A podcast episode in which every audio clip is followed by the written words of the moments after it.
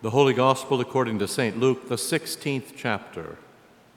Jesus said, There was a rich man who clothed in purple and fine linen, and who feasted sumptuously every day.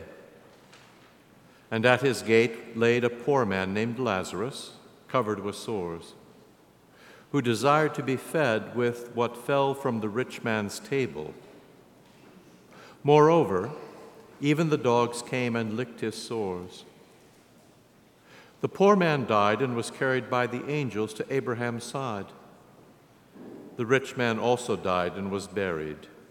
And in Hades, being in torment, he lifted up his eyes and saw Abraham far off and Lazarus at his side.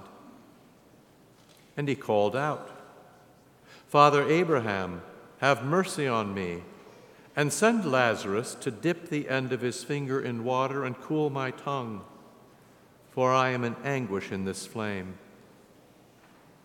But Abraham said, Child, remember that you in your lifetime received your good things, and Lazarus, in like manner, bad things.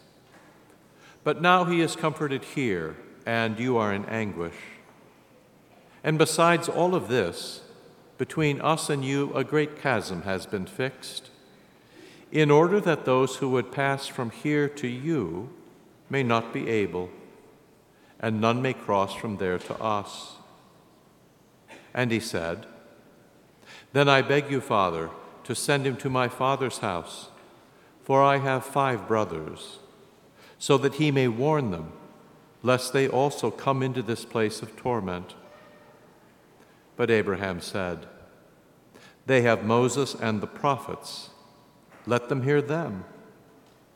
And he said, No, Father Abraham, but if someone goes to them from the dead, they will repent. He said to them, If they do not hear Moses and the prophets, neither will they be convinced if someone should rise from the dead. This is the gospel of the Lord. In the holy name of Jesus. Amen. Praise the Lord, O my soul, you with the psalmist have sung.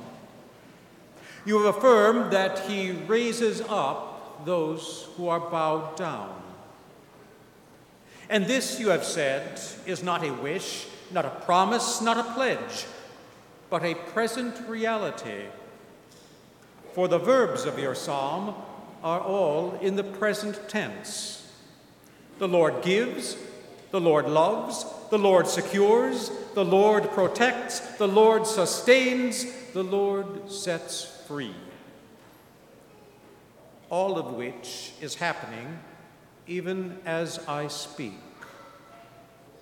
For he who dwells in unapproachable light is here to lift the countenance of his face and bless us so that we can, as the Apostle says, take hold of the life that really is life.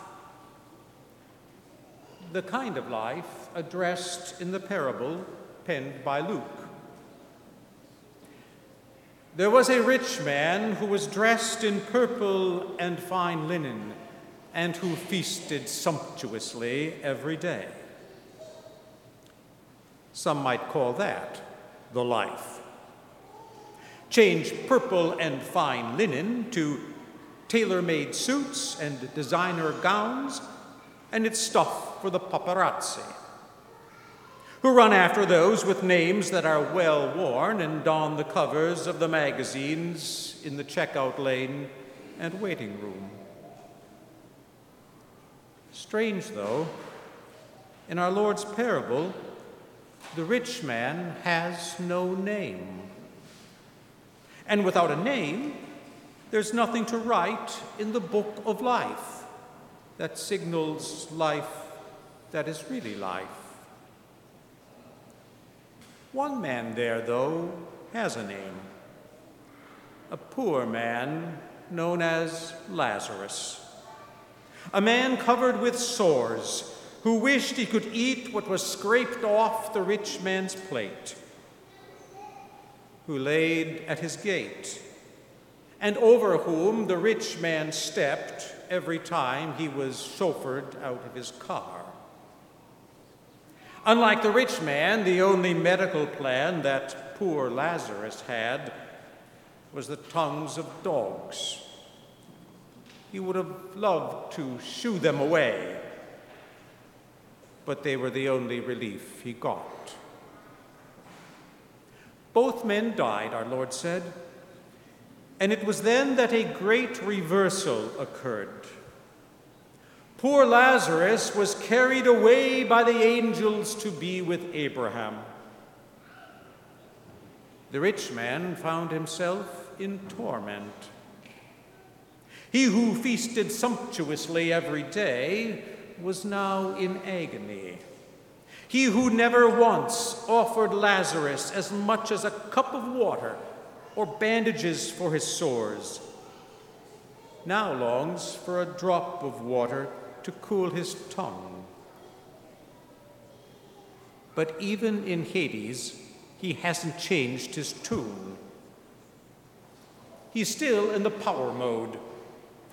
He always had people, and when he said move, they jumped.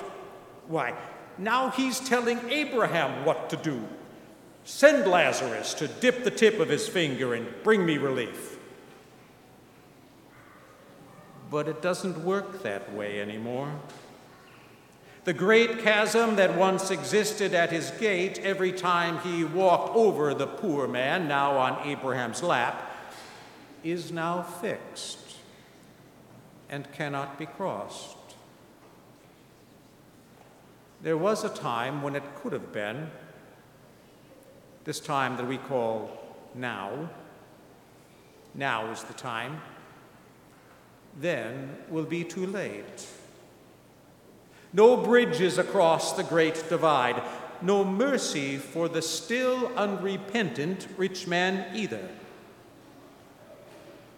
Those in Hades do not get a change of heart. Only God can change a heart, and God doesn't make house calls in hell. I cannot, by my own reason or strength, believe in Jesus Christ, my Lord, or come to him. I need the Spirit for that. And the Spirit is now in gifts far more sumptuous than anything the rich man ever ate.